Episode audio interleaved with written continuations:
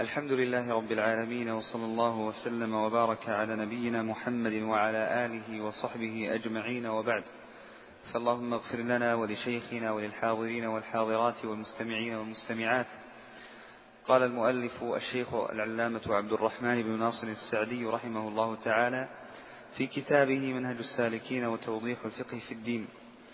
أوقات النهي وأوقات النهي عن النوافل المطلقة من الفجر إلى أن ترتفع الشمس قيد, قيد رمح ومن صلاة العصر إلى الغروب ومن قيام الشمس في كبد السماء إلى أن تزول. والله أعلم. بسم الله الرحمن الرحيم. الحمد لله رب العالمين وصلى الله وسلم وبارك على نبينا محمد وعلى آله وصحبه أجمعين. أما بعد فهذا هو الدرس قبل الأخير في هذا الفصل.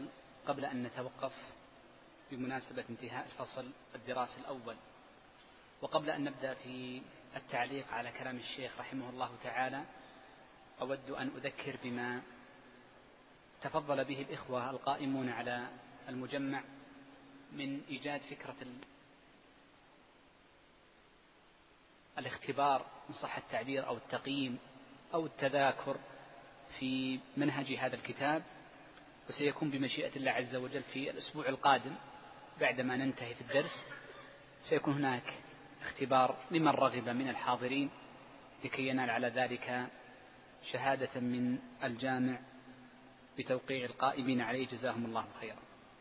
يقول الشيخ رحمه الله تعالى أوقات النهي عن النوافل المطلقة. هذه الجملة فيها مسألتان مهمتان هما أصل هذا الباب. المسألة الأولى أوقات النهي والمسألة الثانية قوله عن النوافل المطلقة أي عما ينهى عنه في هذه الأوقات. لنبدأ بالمسألة الأولى والتفريع عليها ثم ننتقل بعد ذلك للمسألة الثانية. ثبت النهي عن النبي صلى الله عليه وآله وسلم في الصلاة عن عن الصلاة في أوقات مخصوصة. وهذه الأوقات التي نهى عنها النبي صلى الله عليه وسلم ثلاثة على سبيل الإجمال وخمسة على سبيل البسط. لماذا قلنا خمسة وثلاثة؟ لأن النبي صلى الله عليه وسلم جاء في بعض الأحايين خص الثلاثة وفي أحاديث أخر عم بها الخمسة الباقية. نذكر أوقات النهي على سبيل الإجمال أولا ثم نذكر بعدها أوقات النهي على سبيل البسط ثم ما الفائدة بين التفريقين؟ أوقات النهي على سبيل الإجمال ثلاثة. الوقت الأول من طلوع الفجر إلى ارتفاع الشمس قيد رمح بكسر القاف أي بمقدار رمح. والمراد بطلوع الفجر أي طلوع الفجر الصادق وهو الثاني الذي هو علامة على دخول صلاة الفجر. ومنتهى وقت النهي عندما ترتفع الشمس قيد رمح أي يخرج القرص كاملا من الأرض ثم يرتفع عن الأرض ارتفاعا بحيث لو كان بينك وبينها بعد مسافة. رمح ليس قريبا منك وإنما الرمح بعيد منك فإنك ترى أن الشمس قد ارتفعت. بمثابة أنها ارتفعت عن الأرض بنقول ربعها تقريبا أو أكثر أو أقل. فهذا يسمى ارتفعت بمقدار قيد رمح.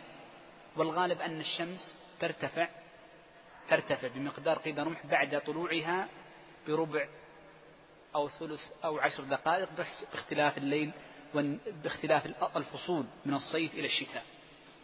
هذا هو الوقت الأول. ونحن عبرنا في الوقت الأول بأنه يبدأ من طلوع الفجر لأن النبي صلى الله عليه وآله وسلم ثبت عنه في مسند الإمام أحمد أنه قال إذا طلع الفجر فلا تركع إلا ركعتي الفجر.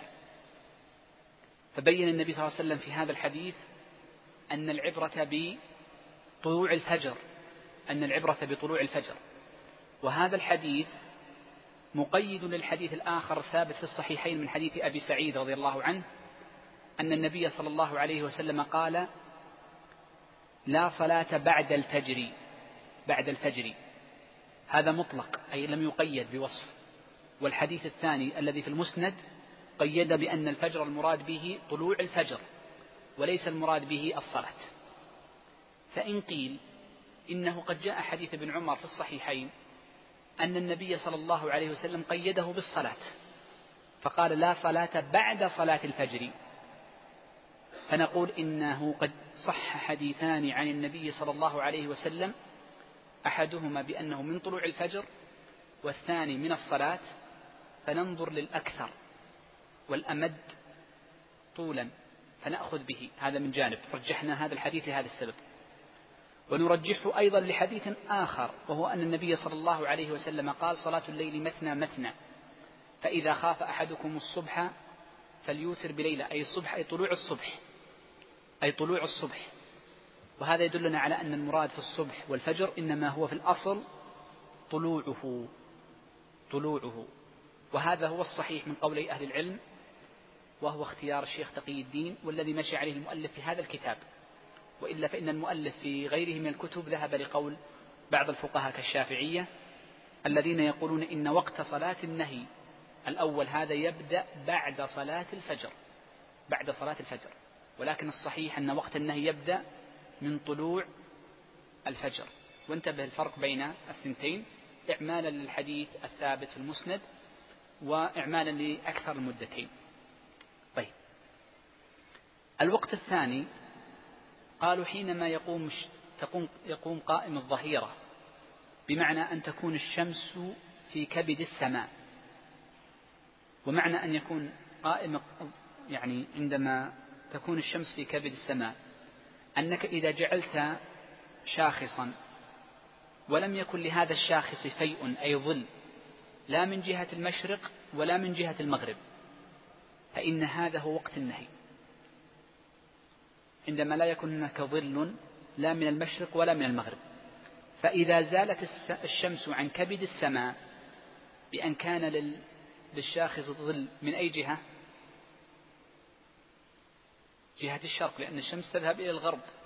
فإذا ظهر للفيء يعني ظهر فيء من جهة المشرق ولو قصير جدا فنقول إنه الآن دخل وقت الظهر وانتهى وقت النهي. وانتهى وقت النهي. وانتهى وقت النهي. ولذلك فإن هذا الوقت إذا تأملته هو أيضا قصير. هو وقت قصير. الوقت الثالث من أوقات النهي على سبيل الإجمال. قالوا هو من بعد صلاة العصر. من بعد صلاة العصر. ليس كالفجر من طلوع الفجر. وإنما في العصر يبدأ الوقت النهي من بعد الصلاة. إلى أن تغرب الشمس. إلى أن تغرب الشمس وتذهب كاملة. لكن لو شرع في الغروب ليس هذا وقت. ما زال وقت النهي ولم ينتهي. فإذا غاب قرص الشمس كاملا نقول انتهى وقت النهي. لماذا جعلنا العصر من بعد الصلاة؟ السبب في ذلك أن النبي صلى الله عليه وسلم قال أو نهى عن الصلاة بعد صلاة العصر وهذا الحديث الصحيح. ولم يأتي حديث يعارضه فيربطه بالزمان وإنما ورد هذا التقييد مع لا صلاة بعد العصر. بخلاف الفجر فإنه ورد في حديث من طلوع الفجر. العصر لم يرد في حديث مطلقا أنه مقيد بالزمان. مطلقا لم يرد حديث بأنه مقيد بالزمان من حين أن يكون ظل كل شيء مثله مطلقا. فلذلك يفارق وقت النهي هذا عن فرق وقت النهي الأول أن وقت النهي الأول معلق بالزمان والوقت والوقت هذا معلق بالفعل بالفعل وبناء على ذلك. فلو أن امرأ أخر صلاة العصر إلى قبيل أن يكون ظل كل شيء مثليه نقول يجوز لك أن تصلي ما شئت قبل ذلك. هذا واحد. الأمر الثاني لو أن امرأ عجل صلاة العصر فكان مسافرا فجمع بين الظهر والعصر جمع تقديم. نقول لا تصلي بعد العصر شيئا إلا ما استثني سنتكلم عنه بعد قليل. وضحتها. هذه الأوقات الثلاثة. واضحة. طيب. هذه الأوقات الثلاثة تقسم إلى خمسة. فنقول هي على سبيل البسط خمسة. ثلاثة قصار جاءت في حديث عقبة بن عامر واثنان طويلان. نأتي لهذه الأقسام على حسب سبيل البسط. فنقول يبدأ الوقت الأول من طلوع الفجر إلى طلوع الشمس. هذا الوقت الأول وهو طويل تصلى فيه صلاة الفجر وقت صلاة الفجر من طلوع الفجر إلى طلوع الشمس. الوقت الثاني القصير من طلوع الشمس إلى أن ترتفع قيد رمح. هذا الوقت الثاني وهو وقت قصير.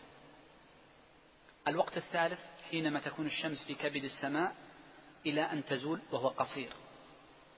الوقت الرابع من بعد من بعد صلاة العصر إلى حين أن ترمض الشمس أو تحمر الشمس أو تتضيف الشمس يعني تميل للغروب خلاص سوف تغيب.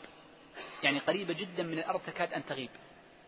لها ثلاثة ألفاظ كلها جاءت في الأحاديث. كل هذا وقت نهي. فإذا تضيفت الشمس مالت للغروب جدا إلى أن تغيب هذا وقت نهي الخامس. ما فائدة هذا التقسيم؟ فائدة هذا التقسيم أن الوقت الثاني والثالث والخامس نعيدها الاستذكار الثاني من من من طلوع الشمس إلى ارتفاعها قيد رمح والثالث عندما تكون في كبد السماء إلى أن تزول والخامس من حين تتضيف الشمس إلى أن تغيب. هذه الأوقات الثلاثة قصيرة. ولكنها مخصوصة بأحكام أكثر من الأحكام العامة. ما هي الأحكام التي تخصها؟ قالوا أولا أنه قد صح من حديث عقبة بن عامر أن هذه الأوقات الثلاثة لا يصلى فيها على الجنازة مع أنها من ذوات الأسباب ولا يدفن فيها الموتى ثلاث ساعات نهينا عن الصلاة فيها وأن ندفن فيهن فيها موتانا. نهينا عن الصلاة فريضة أو الجنازة بالخصوص كما فهم بعض العلم أن فيها تتعلق بالموتى. وعد هذه الأوقات الثلاث حينما ترتفع حينما تطلع الشمس حتى ترتفع وحينما تكون في كبد السماء حتى تميل وحينما تتضيف إلى أن تغيب إذا أمران لا تصلى فيها الجنازة ولا ولا يدفن فيها الموتى. طيب انتبه سأعود لكلمة ولا تصلى فيها الجنازة بعد قليل. لكي ننتبه ما فائدة هذه في عندما هل نستنبط منها شيئا أم لا. طيب. أوقات النهي الخمسة هذه عموما. ما الفائدة من تحديدها؟ يقول الفائدة من تحديدها أمران.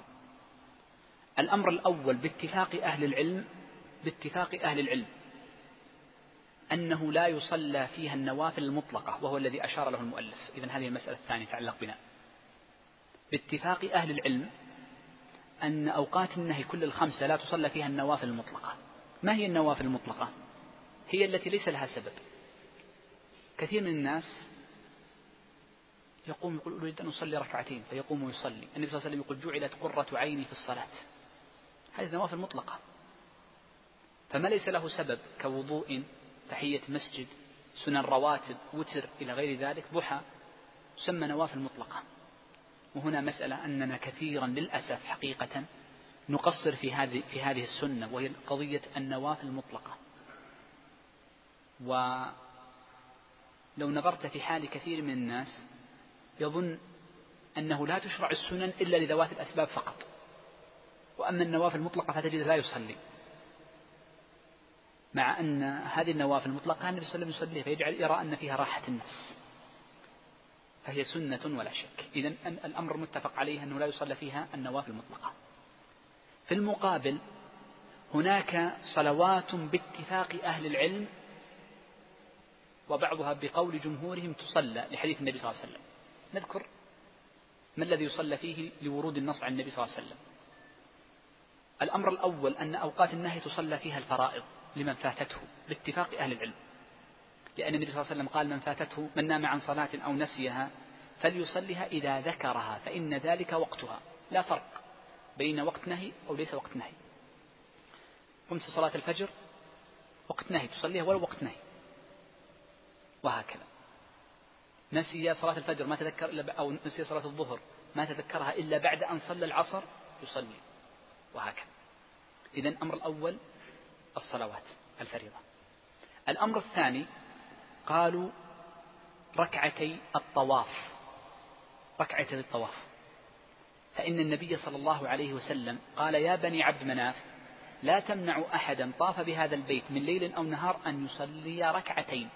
هذا عموم يدل على أن كل آه، طواف بعد ركعتين تصلى في أي وقت وقت نهي أو ليس بوقت نهي. وقت نهي أو ليس بوقت نهي. الأمر الثالث ما فعله النبي صلى الله عليه وسلم من قضاء سنة الظهر. فإن النبي صلى الله عليه وسلم كما ثبت في الصحيح في حديث أم سلمة لما فاتته سنة الظهر قضاها بعد العصر أربعا. فقضاها قضاها بعد العصر. وفهم العلماء من هذا الحديث أمران أو أمرين. الأمر الأول أمر عليه جم يعني جمهورهم أن الذي يجمع الظهر والعصر جمع تقديم لأي حاجة من الحاجات ثم أراد أن يتسنن سنة الظهر البعدية متى يصليها؟ بعد العصر. لماذا؟ لأن النبي فعله. فسنة الظهر صلاها بعد العصر فتصلى. والأمر الثاني فهموا ما ذكرت لكم قبل أن السنن الرواتب تقضى. تقضى ما لم يطل مدة فصل تكلمنا عنها في ما هي السنن التي تقضى طيب يبقى عندنا ذوات الأسباب. هناك سنن لم يثبت عن النبي صلى الله عليه وسلم لا نفي لها ولا إثبات. مثل سنة الوضوء وسنة الصلاة تحية المسجد و غير ذلك مثل سجود التلاوة عند من يرى أنها صلاة وتكلمنا عنها. هل تصلى في أوقات النهي أم لا تصلى؟ الراجح في ذلك أننا نقول تصلى في الأوقات الطويلة دون الأوقات الضيقة. لأن الأوقات الطويلة ثبت أن النبي صلى الله عليه وسلم صلى فيها بعض ذوات الأسباب. مثل سنة قضاء الوتر قضاء سنة الظهر الرواتب. وأمر بألا وأن تصلى فيها ركعتي الطواف. وأمر أن تقضى فيها ركعتي الطواف. وأما القصيرة فإنه لا تصلى فيها وهي الثلاث القصيرة. لأن النبي صلى الله عليه وسلم نهى عن الصلاة حتى الجنازة فيها مع أن الجنازة من ذوات الأسباب إن لم تصلى عليها في هذا الوقت ربما يتفوت وهذا القول هو أعدل الأقوال هو أعدل الأقوال. التفريق بين الأوقات الطويلة والأوقات القصيرة. وبذلك نعمل حديث عقبة بن عامر ولا نهمل الأحاديث الأخرى في النبي صلى الله عليه وسلم صلى لذوات الأسباب ذوات الأوقات القصيرة الثلاث لا تتجاوز عشر دقائق أحيانا ثلاث دقائق أربع دقائق. فانتظر قليلا ثم بعد ذلك صلي آه، تحية المسجد أو صلي على الجنازة ونحو ذلك. وهذا هو الأولى والأحوط في المسألة. طيب. بقي عندنا هنا صورة واحدة سأذكرها وننتقل لما بعدها. أن الوقت الثالث الوقت الثالث عرفتموه؟ الذي هو حينما يقوم قائم الظهيرة يسقط في حالة واحدة وهو في يوم الجمعة لمن صلى الجمعة. في يوم الجمعة لمن صلى الجمعة هذا الوقت يلتغي وحكي اتفاقا بين أهل العلم.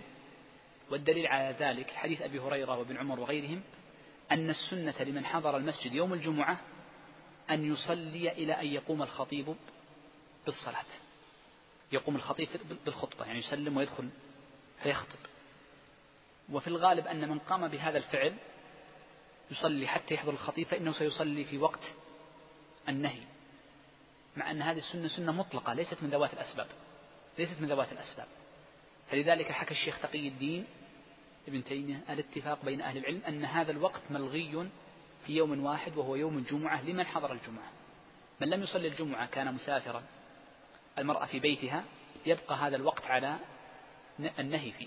يبقى هذا الوقت على النهي فيه. طيب. قال رحمه الله باب صلاة الجماعة والإمامة. وهي فرض عين للصلوات الخمس على الرجال حضرا وسفرا. كما قال النبي صلى الله عليه وسلم لقد هممت أن آمر بالصلاة فتقام ثم آمر رجلا يؤم الناس. ثم أنطلق برجال معهم حزم من حطب إلى قوم لا يشهدون الصلاة فأحرق عليهم بيوتهم بالنار متفق عليه. وأقلها إمام ومأموم. وكل وكلما كان أكثر فهو أحب إلى الله. وقال صلى الله عليه وسلم صلاة الجماعة أفضل من صلاة الفذ بسبع وعشرين درجة. متفق عليه. وقال إذا صليتما في رحالكما ثم أتيتما مسجد جماعة فصليا معهم فإنها لكم نافلة. رواه أهل السنن. وعن أبي هريرة مرفوعا. إنما جعل الإمام ليؤتم به فإذا كبر فكبروا ولا تكبروا حتى يكبر. وإذا ركع فاركعوا ولا تركعوا حتى يركع. وإذا قال سمع الله لمن حمده فقولوا اللهم ربنا ولك الحمد. وإذا سجد فاسجدوا ولا تسجدوا حتى يسجد. وإذا صلى قاعدا فصلوا قعودا أجمعون رواه أبو داود وأصله في الصحيحين. وقال يؤم القوم أقرأهم لكتاب الله فإن كانوا في القراءة سواء فأعلمهم بالسنة فإن كانوا في السنة سواء فأقدمهم هجرة فإن كانوا في الهجرة سواء فأقدمهم سلما أو سنا. ولا يؤمن الرجل الرجل في سلطانه ولا يقعد في بيته على تكريمته إلا بإذنه رواه مسلم. وينبغي أن يتقدم الإمام وأن يتراصى المأمومون ويكملون الأول بالأول ومن صلى فذا ركعة خلف الصف لغير عذر أعاد صلاته وقال ابن عباس صليت مع النبي صلى الله عليه وسلم ذات ليلة فقمت عن يساره فأخذ برأسي من ورائي فجعلني عن يمينه متفق عليه وقال صلى الله عليه وسلم إذا سمعتم الإقامة فامشوا إلى الصلاة وعليكم السكينة والوقار ولا تسرعوا فما أدركتم فصلوا وما فاتكم فأتموا متفق عليه. وفي الترمذي إذا أتى أحدكم الصلاة والإمام على حال فليصنع كما يصنع الإمام. نعم. آه شرع المصنف بعد ذلك رحمه الله تعالى في ذكر أحكام صلاة الجماعة والإمامة. وفي هذا الباب أحسن الشيخ إحسانا عظيما بذكره الأحاديث التي هي أصل الباب. ولذلك فإن هذا الباب سيكون شرحنا للأحاديث فيه أكثر من آه، التعليق على كلام الفقهاء. وهذا إحسان من الشيخ وإجادة في التصنيف ولا شك. ولأن الفقه في الحقيقة إنما هي بالسنة كما سيأتي بعد قليل. عندما نتكلم عن صلاة الجماعة لابد أن نفرق بين ثلاثة أشياء. هناك وجوب الصلاة على المسلم ووجوبها جماعة ووجوبها في المسجد. ثلاث واجبات. هي ثلاث واجبات وليست واجبا واحدا. فمن صلى في البيت جماعة فمن صلى في المسجد جماعة فإنه قد أتى بالواجبات الثلاث. ومن صلى جماعة في غير المسجد فقد أتى باثنين. ومن صلى في بيته فقد أتى بواحد. ولذلك حمل بعض شراح الحديث الحديث الذي سيأتي معنا. النبي صلى الله عليه وسلم قال صلاة المرء في المسجد تفضل صلاته في سوقه بخمس وعشرين درجة. وأما الرواية الثانية أنها بسبع وعشرين أنها في سوقه أي جماعة في سوقه. وأما الرواية أنها بضع وعشرين أو خمس وعشرين أنها إذا صلاها فذا. ما يدل على أن الواجبات ثلاثة. سنمر على هذه الواجبات الثلاثة ونتكلم عنها بحسب كلام المصنف ولكن أردت التنبيه لها لكي لا يظن عندما نتكلم عن الجماعة أننا نتكلم عن الصلاة في المسجد. فإن صلاة الجماعة وجوبها منفصل عن الصلاة في المسجد سنمر عليه بعد قليل. أول المسائل التي ذكرها الشيخ قال وهي فرض عين للصلوات الخمس على الرجال حضرا وسفرا. هذه المسألة أو هذه الجملة فيها مسائل. الأمر الأول قول الشيخ إنها فرض عين وهذا لا شك. فإن صلاة الجماعة فرض عين. وقد قال ابن عباس مسعود رضي الله عنه لقد شهد لقد شهدتنا وما يتخلف عن الصلاة إلا منافق عليم, عليم النفاق. فدل ذلك على أن الصحابة رضوان الله عليهم قد وقر في أنفسهم أن ترك الجماعة علامة على النفاق. والنبي صلى الله عليه وسلم بين أن المنافقين لا يتركون الصلاة بالكلية وإنما يؤخرونها ويتركون الجماعات. فإذا كانت هذه صفات المنافقين فلا شك أنها مذمومة. وبين النبي صلى الله عليه وسلم أن من ترك صلاة الجماعة فقد هم عليه الصلاة والسلام أن يحرق عليهم بيوتهم لولا ما في البيوت من النساء والصبية. ولا يفعل النبي صلى الله عليه وسلم هذا إلا لوجوب الجماعة على المسلمين وحتميتها. فصلاة الجماعة فرض عين فرض عين على الرجال القادرين ولا شك. المسألة الثانية قول الشيخ رحمه الله تعالى على الرجال. على الرجال فيدلنا ذلك على أن النساء والصبيان لا تجب عليهم صلاة الجماعة. وبعض الناس يظن أو يسمع حديث النبي صلى الله عليه وسلم مروا أبناءكم بالصلاة لسبع واضربوهم عليها العشر أي مروهم بالصلاة في المسجد. وهذا ليس كذلك وإنما هو أمر بالصلاة والتعود عليها. وأما الجماعة في المسجد فإن الفقهاء قد نصوا على أنه لا يؤتى بالصبيان إلى المساجد وأما الحديث الذي روي فإنه لا يصح. جنبوا مساجدكم صبيانكم ومجانينكم فإن الحديث لا يصح.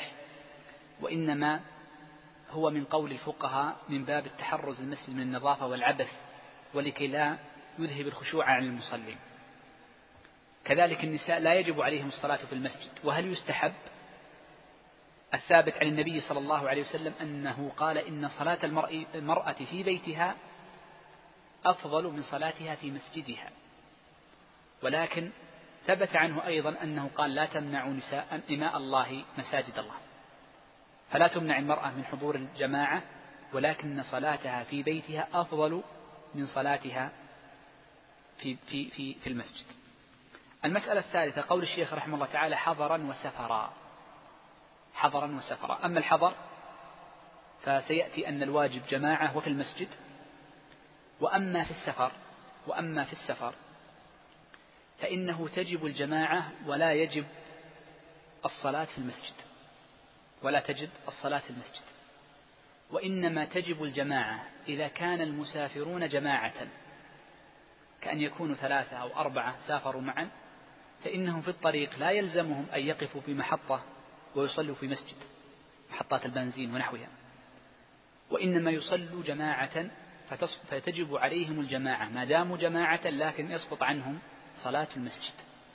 وأما إن كان المرء مسافرا وحده وقد ثبت عن النبي صلى الله عليه وسلم النهي عن الصلاة المرء عن سفر المرء وحده فإنه لا تجب عليه الجماعة. إذا عندما نقول تجب الجماعة سفرا تجب الجماعة على من سافر وهم جماعة وهم جماعة. وإنما تجب الجماعة دون المسجد. ثم ذكر حديث النبي صلى الله عليه وسلم في أبي هريرة لقد هممت أن آمر بالصلاة فتقام. ثم آمر رجل يؤم الناس الحديث وذكرنا وجه الاستدلال به فإن هذا الحديث يدل على وجوب على وجوب صلاة الجماعة لأن النبي صلى الله عليه وسلم هم بتحريق بيوت من لم يصلي الجماعة. ثم قال الشيخ رحمه الله تعالى وأقلها أي صلاة الجماعة إمام ومأموم. فأقل ما تحصل به الجماعة اثنان إمام ومأموم. لأن النبي صلى الله عليه وسلم صلى بابن عباس رضي الله عنه وكان اثنين. فدل على أن أقل ما تحصل به الجماعة اثنان. إمام ومأموم. قال وكلما كان أكثر فهو أحب إلى الله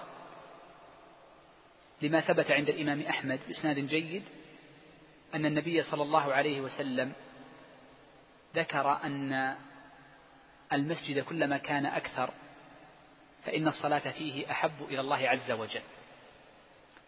وهذه الجملة من المصنف تدل على أمر وهو أن المصنف يرى خلافا لقول الفقهاء أن المسجد الذي تكثر جماعته الصلاة فيه أفضل من الصلاة في المسجد العتيق في البلد.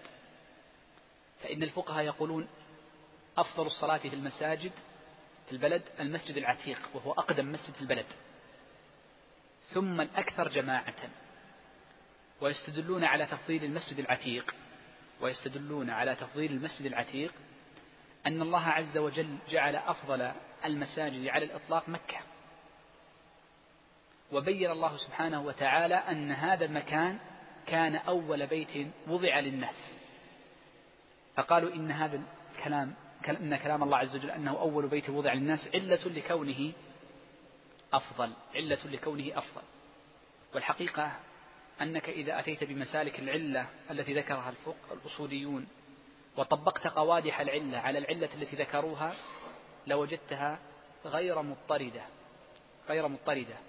بدليل أن بيت المقدس أقل فضل من الصلاة في المدينة. ليس كذلك؟ فالنبي صلى الله عليه وسلم قال صلاة في مسجد هذا تعدل ألف صلاة فيما سواه من المساجد. وذكر أن البيت المقدس عن خمسمائة صلاة. وأيهما أقدم؟ بيت المقدس أو مسجد النبي صلى الله عليه وسلم. بيت المقدس فدل على أن العلة التي ذكروها في الاستدلال بهذا الدليل منخرمة. منخرمة وليست بمضطردة فدل على أن ما ذكره الشيخ هو الأصح أن الصلاة في المسجد الأكثر جماعة أفضل لورود الحديث عن النبي صلى الله عليه وسلم فيه. استثنوا قالوا ما لم يكن المسجد لا يقام إلا بالشخص. لأن بعض المساجد إن لم تصلي فيه أنت ومن معك ربما لا يقام فيها الصلاة. كالحال في القرى الصغيرة فإنها تتعدد فيها المساجد. فربما إذا تركت الصلاة في هذا المسجد لم تقم فيه الجماعة فيقال لكي يحيى المسجد. كذا ذكروا والعلم عند الله عز وجل. نعم. يقول الشيخ وقال النبي صلى الله عليه وسلم صلاة الجماعة أفضل من صلاة الفذ بسبع وعشرين درجة. هذه اللفظة تدل على أفضلية صلاة الجماعة. واستدل بعض الناس وبعض الفقهاء بها على أن صلاة الجماعة ليست بواجبة لأن النبي صلى الله عليه وسلم قال تفضل وهنا نقول إن ذلك في غير محله. فإن النبي صلى الله عليه وسلم لم يقل إن صلاة الفذ في بيته باطلة بل هي صحيحة ولكنه يأثم لتركه صلاة الجماعة وفوت على نفسه أجرا وهذا الدليل دل على تفويت الأجر وأما الإثم فدلت عليه الأحاديث الأخرى. وهذا يدلنا على أن صلاة الجماعة أفضل ولا شك من صلاة المرء في بيته. وذكرت لكم الرواية الثانية وكيف وجهها بعض أهل وقال عليه الصلاة والسلام إذا صليتما في رحالكما ثم أتيتما مسجد جماعة فصليا معهم فإنها لكم نافلة. هذا الحديث فيه مسائل مهمة جدا. المسألة الأولى أن من صلى فريضته ثم دخل في مسجد في مسجد. لأن النبي صلى الله عليه وسلم قال مسجد جماعة. فرآهم يصلون فإنه يصلي معهم. فإنه يصلي معهم. ما داموا في مسجد جماعة. ومفهوم ذلك أنهم إن لم يكونوا في مسجد جماعة فإنه لا يصلي معهم. كأن يكون المرء قد صلى الظهر ثم ذهب لأقوام في مكتبه في العمل فوجدهم يصلون الظهر فإنه لا يدخل معهم. لأن هذا المكان ليس مكان مسجد جماعة. والعلة في ذلك أن من يدخل المسجد ويتخلف ويجلس في آخره لم يصلي يظن به ظن السوء وأنه متخلف عن الصلاة. والأصل في المساجد أنها إنما عمرت لأنها إنما بنيت لكي تعمر بالصلاة. هذه المسألة الأولى. المسألة الثانية وتتعلق بالمسألة قبل لكني أخرتها عن قصد. أن من دخل مسجد الجماعة في وقت نهي فإنه يصلي كذلك. من دخل مسجد الجماعة في وقت العصر أو في وقت الظهر فإنه يصلي كذلك. فيكون هذا مستثنى أيضا من أوقات النهي التي مرت معنا قبل. إحنا ذكرنا ثلاثة وهذا هو الرابع. فيكون هذا هو وقت الأمر الرابع المستثنى بنص حديث النبي صلى الله عليه وسلم وهو من ذوات الأسباب وهو متابعة الإمام في المسجد. المسألة الثالثة وهي مهمة جدا أن هذا الحديث دل على مسألة مهمة.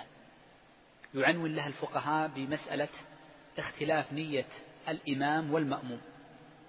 وسأذكر هذه المسألة ببعض البسط على سبيل الاختصار. هذا الحديث أصل هذا الحديث الذي معنا أصل في أنه يجوز أن يأتم مأموم بإمام مع اختلاف نيتهما فهنا النبي صلى الله عليه وسلم أمر من حضر المسجد أن يصلي مع مع الجماعة الجماعة يصلون ماذا؟ فريضة أليس كذلك؟ والمأمومون هؤلاء الاثنان تأخرا يصلون في الحقيقة ماذا؟ فإنها لكم نافلة اختلفت النية أنا أصلي الإمام يصلي ماذا؟ فريضة والمأموم يصلي نافلة فاختلفت النية وورد العكس فإن النبي صلى الله عليه وسلم كان يصلي معه عمر بن أبي سلمة ومعاذ بن جبل ثم يذهبان إلى قومهما فيصلون بهم. فهنا الإمام صلاته بالناس ماذا؟ نافلة لأن الأولى هي الفريضة. وصلاة من خلفه فريضة. فاختلفت نية الإمام مع المأموم. فدلنا الأمر الأول على أن اختلاف نية الإمام مع المأموم غير مؤثرة. غير مؤثرة. وهذا الحديث نص فيه. طيب. إذا اختلفت نية الإمام مع المأموم وقلنا إنها غير مؤثرة واختلفت الأفعال فإن كانت الأفعال متفقة ما في إشكال. واضح الأفعال متفقة هو يصلي ركعتين الإمام يصلي ركعتين والمأموم يصلي ركعتين. الإمام يصلي أربعا والمأموم يصلي أربعا. ما في إشكال؟ فإن اختلفت الأفعال فهل تصح الصلاة أم لا تصح؟ وضحت الفكرة؟ اختلاف النية على الصحيح أنها لا تؤثر لورود أحاديث كثيرة في هذا الباب. ثم هنا نتكلم عن اختلاف الأفعال. إن, اتفق إن اتفقت الأفعال ما في إشكال داخل في الحد في القاعدة الأولى. لكن إن اختلفت الأفعال واختلفت النيات. مثال ذلك أعطونا مثالا في الفرائض. سمشي. الإمام يصلي المغرب وعدد ركعاتها كم؟ والمأموم؟ وش فريضات يصلي؟ يصلي العشاء ركعتين. طيب العكس أبغى الإمام الآن يصلي أكثر. الإمام يصلي العشاء والمأموم يصلي المغرب. طيب أعطيكم مثال دائما يقع لأغلبنا. في صلاة التراويح المسافر سنتكلم عنها بعد أو المسافر صلاة التراويح أليس كثير من الناس يدخل مع مع الإمام والإمام يصلي ركعتين ثم هو يصلي أربعا؟ أليس كذلك؟ طيب. إذا إذا اختلفت الأفعال ما الذي يصح وما الذي لا يصح؟ نقول اختلاف الأفعال له حالتان. الحالة الأولى أن تكون أفعال الإمام أقل. أن تكون أفعال الإمام أقل من أفعال المأموم. مثاله الإمام يصلي التراويح ركعتين والمأموم يصلي العشاء أربعا. الإمام يصلي المغرب ثلاثا والمأموم يصليها عصرا أربعا أو أو عشاء أربعا وهكذا. فالصحيح أنه تصح الصلاة. والدليل على ذلك أن النبي صلى الله عليه وسلم لما كان في مكة خاطب أهل مكة فقال إن قوم سفر أي على سفر. وإن قاصرون الصلاة فأتموا. فالنبي صلى الله عليه وسلم هنا صلى كم؟ ركعتين. والمأمون صلوا خلفه أربعا. هذا الحديث يدلنا على أن الإمام إذا صلى أقل من كانت أفعاله أقل من أفعال المأموم فإنه تصح الصلاة. بل على الصحيح المسألة كل شيء في خلاف. العكس الحالة الثانية إذا كانت أفعال الإمام إذا كانت أفعال الإمام أكثر من أفعال المأموم الإمام يصلي المغرب ثلاثا وأنا أصلي ركعتين العشاء قصرا. هذه كثير في السفر. الإمام يصلي العشاء أربعا وأنا أصلي ثلاثا المغرب. الإمام يصلي الظهر أربعا وأنا أصلي ثنتين الفجر. مثلا فهل تصح الصلاة أم لا؟ الصحيح من قولي أهل العلم أنه لا تصح الصلاة. ويدل على ذلك حديثان عن النبي صلى الله عليه وسلم. سأذكر طبعا لماذا أطلت في هذه المسألة؟ لأني نسب للشيخ تقي الدين فيها اختيار سأذكره بعد قليل. لحديثين صح عن النبي صلى الله عليه وسلم. الحديث الأول حديث الذي سيأتي معنا إنما جعل الإمام ليؤتم به فإذا كبر فكبروا وإذا ركع فاركعوا وإذا سجد فاسجدوا. وما فاتكم فأتموا أو قال فقضوا وروايتان في مسلم. فهنا الإمام إذا صلى اثنتين ثم جلست أنا هل تابعته؟ إذا خالفت أمر النبي صلى الله عليه وسلم. وهذا الحديث سيمر معنا حديث أبي هريرة وعائشة وعبد الله بن عمرو سيمر بعد قليل أنه أصل في كتاب الائتمام الإمامة والائتمام فهنا خالفت أمر النبي صلى الله عليه وسلم بالمتابعة. خالفت أمره. قد يقول واحد طيب أنا ما حضرت إلا آخر ركعتين أتعنى أن أتأخر حتى أدخل آخر ركعتين لكي أسلم مع الإمام. نقول خالفت أمر النبي صلى الله عليه وسلم وما فاتكم فأتموا أو قال فاقضوا. حديث آخر ما ثبت في صحيح مسلم من حديث ابن عباس رضي الله عنهما أن النبي صلى الله أنه سئل ابن عباس رضي الله عنهما عن المسافر يصلي خلف المقيم. شوف المسافر يصلي خلف المقيم. الإمام هنا كم يصلي؟ أربعا والمأموم يصلي ثنتين. أيهم أكثر؟ الإمام. إذا داخل في قاعدتنا التي قبل قليل. قال ابن عباس يتم هي السنة. قال والصحابي إذا قال هي السنة لا يقصد به الحكم التكليفي الذي يقابل المكروه مثلا أو هو قسيم للواجب والمباح وإنما هو من حيث قسيم للواجب من حيث أنه أمر من الشارع وإنما يقصد بالسنة أنه عن النبي صلى الله عليه وسلم فيكون له حكم المرفوع فيكون له حكم مرفوع ولذلك الفقهاء قالوا لابد إذا كان المسافر يصلي خلف المقيم أن يصلي أربعا وجوبا. حديث صريح في هذا الباب نسب لشيخ الإسلام تيمية من كلام فهم له أنه يقول بأنه يجوز إذا كان الإمام يصلي أكثر من المأموم أن يصلي المأموم الأقل ثم يسلم. والحقيقة أنه فهم من بعض كلامه. ولا يوجد له كلام صريح في ذلك بل له كلام أصرح مما فهم من هذا الكلام يدل على عدم صحة هذا الشيء. فقول الشيخ الإسلام موافق لقول الجمهور جميعا فإن المسألة الثانية هو قول جمهور المذاهب الأربعة جميعا أن الصلاة غير صحيحة. لكن لو أن امرأ صلى بناء على فتوى بعض كبار العلماء في هذه المسألة فصلاته صحيحة لأنه مقلد وقلد من يوثق في ديانته وعلمه ولا شك. ولكن نحن نتكلم عن باب الفقه في الفقه في المسألة. واضح قصدي نعم. بس هنا مسألة وإن كنت أطلت. قليلا. بعض الإخوان لما يدخل في صلاة التراويح ينكر على من يصلي جماعة. يقول لا لا لا يجب عليك أن تصلي التراويح. نقول كلام غير صحيح.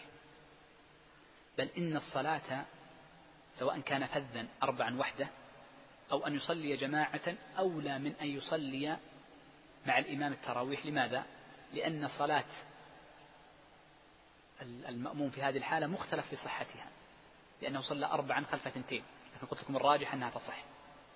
فإن فقهاء الحنابلة والمالكية وغيرهم لا يصححون الصلاة. فنقول لو صلوا جماعة أخرى فلا بأس بل هو أولى كما أفتى بذلك المشايخ ابن باز ومن بعده. أن يصلوا الجماعة الثانية وحدهم والإمام يصلي التراويح أولى من أن يدخلوا معه وإن كان كل أمرين صحيح. لأن قلت هذا لماذا؟ لأن بعض الناس ينكر على من يصلي الجماعة الثانية. فنقول ليس الإنكار عليهم بل هو جائز الأمران وإن كان الأولى فعلهم. طيب. نعم. آه ثم قال الشيخ ثم ذكر الشيخ حديث أبي هريرة رضي الله عنه وحديث أبي هريرة أصلا في, في هذا الباب فيه مسائل على سبيل الإجمال. الأمر الأول أنه يجب متابعة الإمام. ونعني بالمتابعة ونعني بالمتابعة هو أن تفعل الفعل عقب الإمام. ولذلك قال النبي صلى الله عليه وسلم في الحديث إذا كبر فكبروا فإن الفاء تقتضي الترتيب والتعقيب الترتيب يعني بعده والتعقيب أي أنه ليس يوجد هناك فاصل. ونستفيد من ذلك أن أن موافقة المأموم للإمام على أربع درجات. شوف أن موافقة المأموم للإمام في المتابعة في الأفعال على أربع درجات. الدرجة الأولى أن يسبق الإمام أن يسبق المأموم الإمام. أن يسبق المأموم الإمام. طبعا النبي صلى الله عليه وسلم قال كبر فكبروا ركع فاركعوا أي كونوا بعد الإمام في التكبير وفي الركوع وفي السجود. لكن نقول نأتي بالقسم العقلية الأربعة ثم نأتي بحكم كل واحدة. الأمر الأول قلنا ماذا؟ أن يسبق المأموم الإمام. يقول أهل العلم رحمهم الله تعالى إن سبق المأموم الإمام فإنه يجب عليه أن يرجع. أن يرجع. فلو أنا ركعت لو كان المأموم ركع قبل ركوع الإمام يجب عليه أن يرجع ويقف ثم يركع بعد الإمام. فإن ركوعه غير صحيح. ركوعه غير صحيح. شوف سبقه. سبق ركوع الإمام. يجب عليك أن ترجع وتقف ثم تركع مع الإمام إن كان قد ركع ولا تبقى واقفا إن كان ما زال واقفا. وضحت؟ فإن سبقه فإن لم يفعل فإن لم يفعل أو سبقه بركنين سبق المأموم الإمام بركنين بطلت الصلاة. بطلت الصلاة كاملة كل الصلاة بطلت. هذا واحد. طبعا يستثنون الجاهل فيقول تبطل الركعة لأنه جاهل. ولكن نقول يعني على نتكلم عموما يعني. وضحت الصورة الأولى. إذا سابق الإمام المأموم الإمام فإن سبقه بركن واحد وجب عليه أن يرجع. بركن واحد. وجب عليه أن يرجع ثم يأتي بهذا الركن. يرجع فيكون معه. سجدت وهو جالس. سجد المأموم الإمام جالس. فيجب عليك أن تجلس. ترجع وتجلس. سجودك هذا باطل. فإن سبقته بركنين أيها المأموم بطلت صلاتك بالكلية. ما لم تكن جاهلا فنقول بطلت الركعة. ما دليلهم على البطلان؟ قالوا لأنك سابقته في أكثر أفعال الصلاة. فلست معه لست مؤتما. فتركت كأنك انفصلت. كأنك انفصلت عنه. انفصلت عنه. وهذه الركنين معتبرة في الشرع في أكثر من مكان في الصلاة. طيب الحالة الثانية الحالة الثانية قلنا الحالة الأولى المسابقة. الحالة الثانية الموافقة بأن تركع مع الإمام وأن تسجد مع الإمام مع سجوده وأن تسلم مع سلامه. فيقولون إن الموافقة إن كانت في تكبيرة الإحرام بطلت الصلاة. في تكبيرة الإحرام بطلت الصلاة. وأما في غيرها من الأركان فإنها لا تبطل الصلاة ولكنها مكروهة كراهة شديدة. واضحة المسألة؟ مكروهة كراهة شديدة في غير تكبيرة الإحرام. أما تكبيرة الإحرام فيجب أن تكون بعد الإمام. ولذلك يقول أهل العلم يستحب يستحب أن لا يركع حتى ينتهي الركوع. كيف تعرف أن الإمام ركع؟ لأحد أمرين. انتهاء تكبيرة الانتقال حرف الراء من الله أكبر إذا كنت لا تراه هذا واحد. ثانيا إن كنت تراه بأن تكون خلفه تراه قد وصل للركوع ما هو وصول الركوع؟ وضع يديه على ركبتيه وانحنى ظهره. ما يلزم الاطمئنان. وضع السجود ما هو؟ وضعت الأعظم السبعة على الأرض. وهكذا. إذا كنت ترى إذا كنت ما ترى خلاص. في الغالب أنها تأتي مع التكبير. لماذا قالوا يكره؟ لأن بعض الأئمة يطيل التكبير. فبعض الناس يأتي معه وقت التكبير. ولأن قول وسلم فإذا كبر تحتمل أول الفعل فتكون موافقة. على العموم الاستدلال لها طويل جدا. طيب الحالة الثالثة عشان الوقت. إذا كان بعده بقليل يعني عقبه مباشرة فنقول هذه هي السنة. كيف تعرف أنك فعلت عقبة مباشرة؟ بأحد أمرين. بانتهاء آخر حرف من تكبيرة الانتقال الله أكبر أو لمن حمده. سمع الله لمن حمده. إذا سمعت الهاء ارفع رأسك. أو إذا قال السلام عليكم ورحمة الله الثانية بعد ذلك تسلم. هنا هذه السنة وهي الكمال الأفضل ولا شك. الحالة الرابعة التراخي عن الإمام بأن تتأخر عنه. يقولون يكره التراخي عن الإمام. يكره التراخي عن الإمام. فإن تراخيت عنه يعني تأخرت عنه بركنين ماذا؟ بطلت الصلاة. لماذا قيد الركنان؟ لماذا قيدت بالركنين؟ قالوا لأن أكثر ما جاء فيه أن الإمام يسبق المأموم ركنين. متى؟ تتذكرون في حديث. معروف. صورة دائما تقع لكثير من الناس. إذا دخل المأموم مع الإمام وهو راكع ما هما الركنان اللي سبق فيهما تكبيرة والقيام. والقيام أو الفاتحة عند من يعني يرى وجوب الفاتحة فهنا ركنان سبق فيهما الإمام المأموم.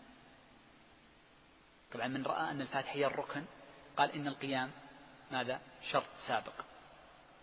ومن رأى أنه ركن فقال إن الفاتحة واجبة أو أنها سنة عند من يرى السنية فيها أو أن المأموم تسقط عنه لأن المأموم تسقط عنه فيكون ركنا بالضبط. لأن المأموم تسقط عنه. طيب. وضحت الأقسام الأربعة ولكن لا شك أن التراخي عن الإمام منهي عنه. طيب. في هذه الجملة أيضا مسألة ثانية فيها مسائل كثيرة جدا. منها طب نأتي بآخر جملة فيها وهي قول النبي صلى الله عليه وسلم وإذا صلى قاعدا فصلوا قعودا أجمعون. أجمعون هنا مرفوعة بناء على أنها صفة لماذا؟ أجمعون ليش قال أجمعون؟ سم؟ صفة لماذا؟ نعت ليش؟ مصلون. طيب جاء في بعض الروايات أجمعين. حال أحسنت. بين الله وجهك منصوب على الحالية. نعم. مثل قعودا أجمعين. صلوا قعودا حالكم قعودا أجمعين. طيب هذه مسألة مهمة أن الإمام تجب متابعته حتى في القيام والقعود. فإذا صلى الإمام قائما وجب القيام للمستطيع. فإن صلى الإمام قاعدا شوف فإن صلى الإمام قاعدا فإن كان قد افتتح الصلاة قاعدا صلوا خلفه قعودا. صلوا خلفه قعودا. فإن النبي صلى الله عليه وسلم مرة سقط عن فرسه فجحشت ساقه جرحت فصلى والناس خلف قيام فأشار لهم أن اجلسوا ثم ذكر هذا الحديث وإذا صلى قاعدا فصلوا قعودا. فدل ذلك على أنه إذا افتتح الصلاة قاعدا افتتحوها صلوا خلفه قعودا. هذا واحد. وأما إن افتتح الصلاة قائما إن افتتح الصلاة قائما ثم حدث له تعب فجلس.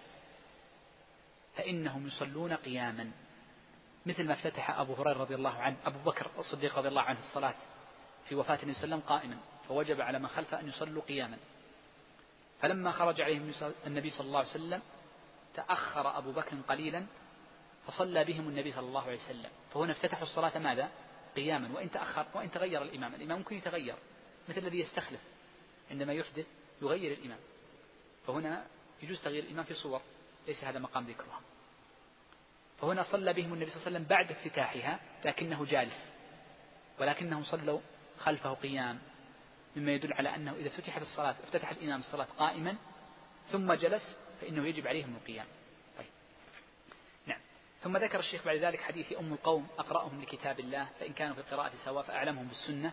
وهذا الحديث أصل في من الأولى بالإمامة. ونقول إن الأولى بالإمامة. إنما يكون إذا صحت إمامة الجميع. إذا صحت إمامة الجميع. بمعنى أنه إذا كان المرء لا تصح إمامته لا يدخل معنا هنا. ما نقول أنت هو أولى منك. نقول لا تصح إمامته. من الذي لا تصح إمامته؟ قالوا أولا من يلحن لحنا جليا. واللحن الجلي عند الفقهاء غير اللحن الجلي عند علماء التجويد. فإن اللحن الجلي عند الفقهاء هو الذي يحيل المعنى. هو الذي يحيل المعنى. مثل لو أن امرأ قال بدل إياك كسر الكاف فجعلها إياك نقول بطلت صلاتك. أو ترك شدة من القرآن لأن الشدة حرف هذا يحيل المعنى ترك حرف يبطل الصلاة ما تصح إمامته إذا الأمر الأول الذي لا تصح إمامته ولا يدخل معنا من يلحن لحنا جليا بتعبير الفقهاء الذي يحيل الصلاة يحيل المعنى. الأمر الثاني قالوا الذي لا يخرج الحروف مخرجا صحيحا. مثل الفاء فاء يأتي بالحرف يكرره كأن زاد زاد حروفا في القرآن أو تاء يكرر الحروف فهنا زاد في القرآن ما ليس منه. أو أن يكون المرء أعجميا لا ينطق الحروف صحيحة. بعض العجم لا ينطق حرف العين. هذا نقول لا يصح صلاته بخلف من يحسن القراءة لأنه غير حرفا لحرف آخر. غير حرفا لحرف آخر. بخلاف بعض الحروف العربية فإن لها مخارج مختلفة عند العرب مثل القاف. القاف لها أكثر من مخرج عند العرب وهي صحيحة. وهكذا. السين والصاد في بعضها تساهل مثلا. وهكذا. ففي بعض الحروف فيها مخارج مثل الضاء والضاء. فإن من اللغويين من يرى أن مخرجهما واحد وأن الاستطالة إنما هي عرضية في الفك وهذا رأي أبو الفتح بن جني في كتابه الخصائص. فلو أن امرأ يقرأ الضاء والضاء واحدة فيقول غير المغضوب عليهم ولا الضالين يخرج لسانه في الثنتين. نقول صحت صلاتك باتفاق الفقهاء. لما؟ لأنه هذا ليس من خارج العرب. بعض العرب يخرج المخرجين مخرجا واحدا. نص عليه ابن فتح أبو الفتح الجن بل رأى أن هذا هو رأي له وكثير من القراء يرى هذا الشيء. إذا هذا لا يبطل الصلاة. إذا قصدي من هذا الكلام أننا قلنا من الذي لا تصح الذي يزيد أو يجعل مخرجا آخر غير هذا المخرج. الأمر الثالث الذي لا يفقه كم يصلي لا يعرف الصلاة. لا يعرف الصلاة. لا يعرف الصلاة. ما يعرف كم يحسن الصلاة هذا لا يسمى لا يصلي مطلقا. كذلك الفقهاء يقولون الفقهاء يقولون إن الفاسق لا يقدم في الصلاة. فالفاسق إذا ظهر فسقه لا يقدم في الصلاة. هذا كلامهم بل إن بعضهم يشدد فيقول إن الصلاة خلفه لا تصح وهو المذهب ولكن الصحيح أن الصلاة خلف الفاسق صحيحة. ولو كان أكبر ظالم يأكل الربا ويفعل جميع أنواع الفسق. لما ثبت في مسند الإمام أحمد أن النبي صلى الله عليه وسلم قال صلوا خلف كل بر وفاجر. حتى لو كان يأكل الربا. ولكن الأولى أن يقدم غيره. الأولى فيدخل في القاعدة التي ستأتي معنا وهو الأفضل. وليس في من لا تصح صلاته. وإنما ذكرته لكي نعرف المسألة. طيب. نأتي في الأفضل. أيهم أفضل؟ قال يقرأ يؤمهم أقرأهم لكتاب الله. المراد بأقرأهم لكتاب الله أمران أو ثلاثة. الأمر الأول أكثرهم حفظا. والأمر الثاني أجودهم إعرابا. أجودهم إعرابا. وأعني بالإعراب أي ضبط الكلمات. بمعنى أنه يعرف أن الفتحة فتحة ويقرأها مفتوحة. والمنصوب يقرأ المنصوب يقرأ المنصوب بفتحة. والمخفوض بجرة والمرفوع بضمة. هذا هو الإعراب. ولذلك كان ابن عمر يضرب أبنائه على ترك الإعراب ولا يضربهم على ترك الحفظ. إذا الأمر الأول الحفظ الأمر الثاني الإعراب الإعراب الأمر الثالث وهذا يعني نص عليه بعض الفقهاء وليس كلهم قالوا بحسن الأداء. فإن علم التجويد الناس هذا يسمى أداء في التجويد طرق من طرق الأداء. ولذلك القراءات تختلف عن بعض من ثلاثة جهات من حيث كون بعضها تحتوي بعض الحروف ومن حيث الأداء ومن حيث مخارج الحروف بعض المخارج تختلف. في مثل عندك الإمالة والهمز هذا مخرج مخارج الحروف. ففي الأداء الذي يتعلق به التجويد هل يفضل به بين الناس؟ قول جمع من الفقهاء نعم يفضل به يفضل به. وأعني بالتجويد مثل إدغام ومثل آه، نحو ذلك. وأما المدود فإن من الفقهاء المتأخرين المالكية وهو الهلال صاحب شرح خليل كان يرى أن المد حرف فيكون داخلا في النوع الأول اللحن الجديد. هذا مسألة ليس هذا محلها. طيب. قالوا فإن قال فإن كانوا في القراءة سواء فأعلمهم بالسنة والمراد بالسنة الفقه. وهذا يدلنا على أمرين. أنه لا فقه بدون معرفة أحاديث النبي صلى الله عليه وآله وسلم ولا شك. والأمر الثاني يدلنا على أن طالب العلم إذا أراد أن يعتني بالسنة فليعتني بأحاديث السنة التي فيها فقه فإنها التي تحتاج إلى حفظ وفهم. وأما الأحاديث التي فيها وعظ وفيها تذكير. نعم هي مهمة للوعظ لكن ما, ما, ما يعني تصرف له العناية في الحفظ أولى أحاديث الأحكام. لذلك جمعت أحاديث الأحكام. قال فأقدمهم هجرة وهذا كان في عهد النبي صلى الله عليه وسلم وقد قال النبي صلى الله عليه وسلم لا هجرة بعد الفتح فيكون بعد منتفي.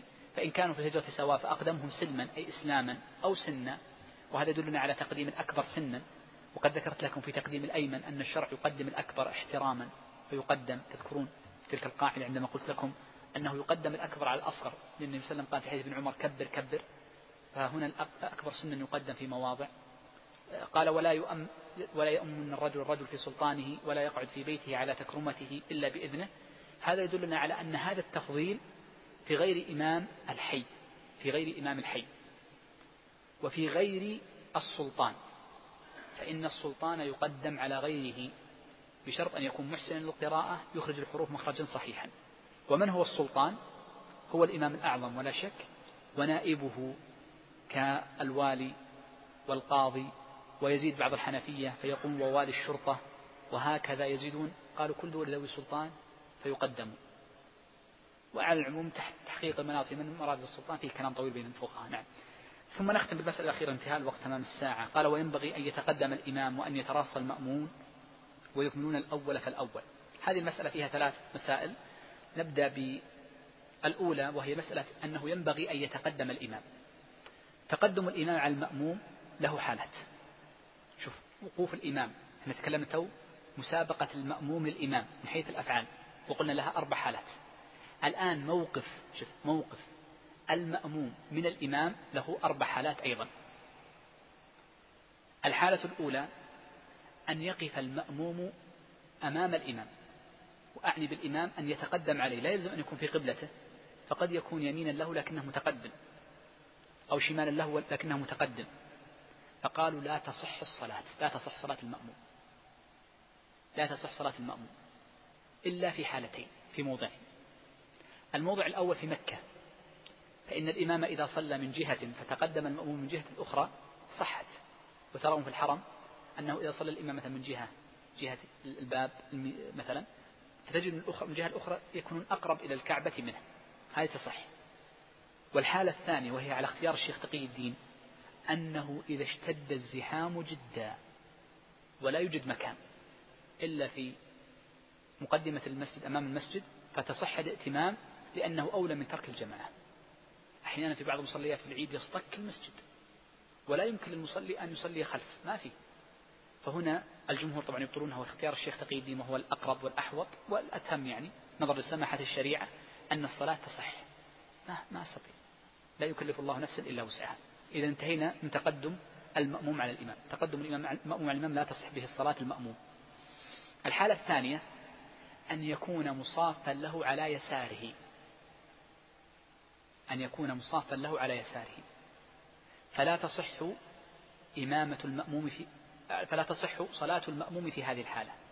إذا كان المأموم على يسار الإمام لا تصح. إلا في حالة واحدة وهي إذا كان على يمين المأموم ناس. الدليل على عدم الصحة أن النبي صلى الله عليه وسلم صلى على يساره ابن عباس فأخذ برأسه ثم جعله عن يمينه. لو كانت الصلاة تصح كان ما حركة كثيرة من النبي صلى الله عليه وسلم ومع ذلك فعلها النبي صلى الله عليه وسلم. فيدل على أن صلاة خلف على يسار الصف لا تصح منفردا. فإن صلى واحد عن يمينه وواحد عن شماله صحت. لأن ابن عبد مسعود رضي الله عنه صلى بالأسود والعلقمة أحدهما عن يمينه وعن شماله. وجاء في بعض الروايات أنه قال هكذا رأيت النبي صلى, النبي صلى الله عليه وسلم يفعل. صلى الله عليه وسلم يفعل. ولكن هذه الصورة سنذكرها خلينا نتكلم عنها بعد قليل. وهو عن يمين والشمال بعد قليل. الحالة الثالثة أن يصاف المأموم الإمام عن يمينه. أن يصاف المأموم الإمام عن يمينه. فنقول لها حالات. الحالة الأولى هي السنة. هي السنة. متى؟ إذا كان المأموم واحدا. هي السنة. بل هي اللازم واجب إن الصلاة خلفه ما تصح. الحالة الثانية تجوز لكن خلاف الأولى. نقول هو المكروه. إذا كان أكثر من واحد. يجوز إذا كان أكثر من واحد فيصلون عن يمينه اثنان أو يصلي أحدهم عن يمينه والآخر عن شماله. تجوز لكن خلاف الأولى. لماذا قلنا خلاف الأولى؟ لأن أغلب فعل النبي صلى الله عليه وسلم أنهم يصلون خلفه ولا يصلون بجانبه. ولا يصلون بجانبه. وضحت وضحت شيء؟ ولا ليست في واضح طيب. هناك حالة واحدة نقول إن مصافة الإمام مع أنهم أكثر من واحد بينهم أفضل أو حالتين إن شئت.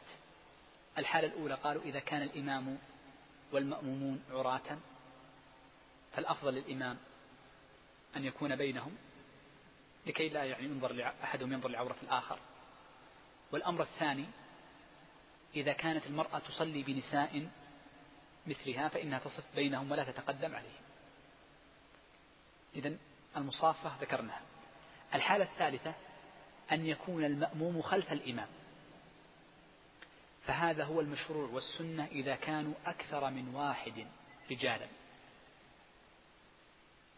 وأما إن كان واحدا فقط فإن صلاته لا تصح خلف الإمام منفردا. ستأتي بعد المسألة بعد قليل. إذا كان منفردا وحده لا تصح الصلاة. أما المرأة فتصح ولو كانت واحدة خلف الرجل.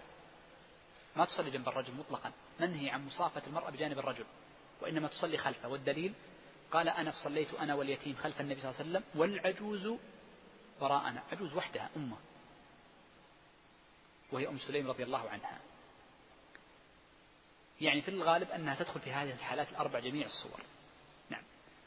ثم ذكر حديث ابن عباس ذكرتموه ذكرت لكم قبل قليل. ثم قال إذا سمعتم الإقامة فامشوا إلى الصلاة.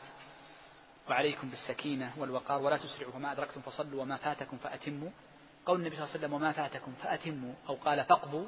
هذه تدلنا على قاعدة وهي أن ما أدركه المأموم مع الإمام أن ما أدركه المأموم مع الإمام هو أول صلاته. وأن ما يقضيه وحده هو آخر صلاته. انتبه هذه القاعدة مهمة. أن ما أدركه الإمام أن ما أدركه المأموم مع الإمام هو أول صلاته. وما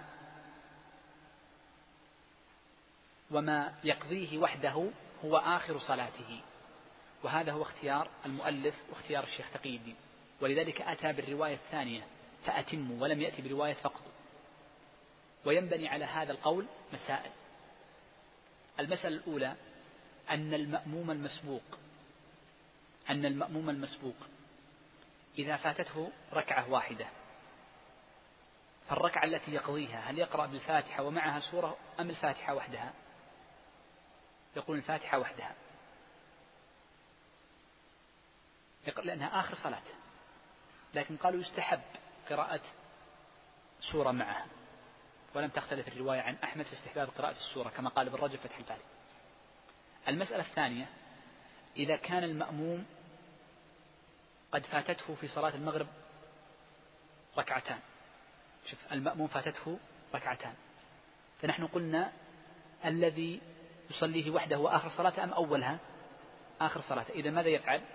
يصلي ركعة ثم يجلس التشهد ثم ثم يقوم بركعة ثالثة. وهكذا مسائل كثيرة ذكر ابن في القواعد أنها ينبني على هذه القاعدة نحو من أكثر من عشر مسائل. طيب. ثم قال وفي الترمذي إذا أتى أحدكم الصلاة والإمام على حال فليصنع كما يصنع الإمام. هذا هذا الأمر يدلنا على مسألتين. المسألة الأولى أنه تسقط الفاتحة تسقط الفاتحة على من؟ دخل دخل مع الإمام والإمام راكع. لأنه سلم قال اصنع كما يصنع الإمام. لم يقل قم واقرأ الفاتحة ثم اجلس. المسألة الثانية تدلنا على أن من دخل والإمام بعد الركوع فالسنة أن يدخل مع الإمام ولو كان في السجود وإن لم يدرك الركعة. ولذلك يقول إبراهيم النخعي لا أعلم أي سجدة أرجو ثوابها عند الله عز وجل. فربما السجدة هذه اللي دخلت مع الإمام وهو ساجد ما تحسب لي ركعة لكن دخلت معه أرجو أن تكون فيها دخول الجنة عند الله عز وجل. الحقيقة ربما اليوم يعني كان هناك بعض البسط في بعض المسائل ولكن إن شاء الله الأسبوع القادم لعلنا نستعجل لكي ننهي كتاب الصلاة. وهو ثلث الكتاب بمشيئة الله عز وجل. أسأل الله عز وجل جميع التوفيق والسداد. صلى الله وسلم على نبينا محمد.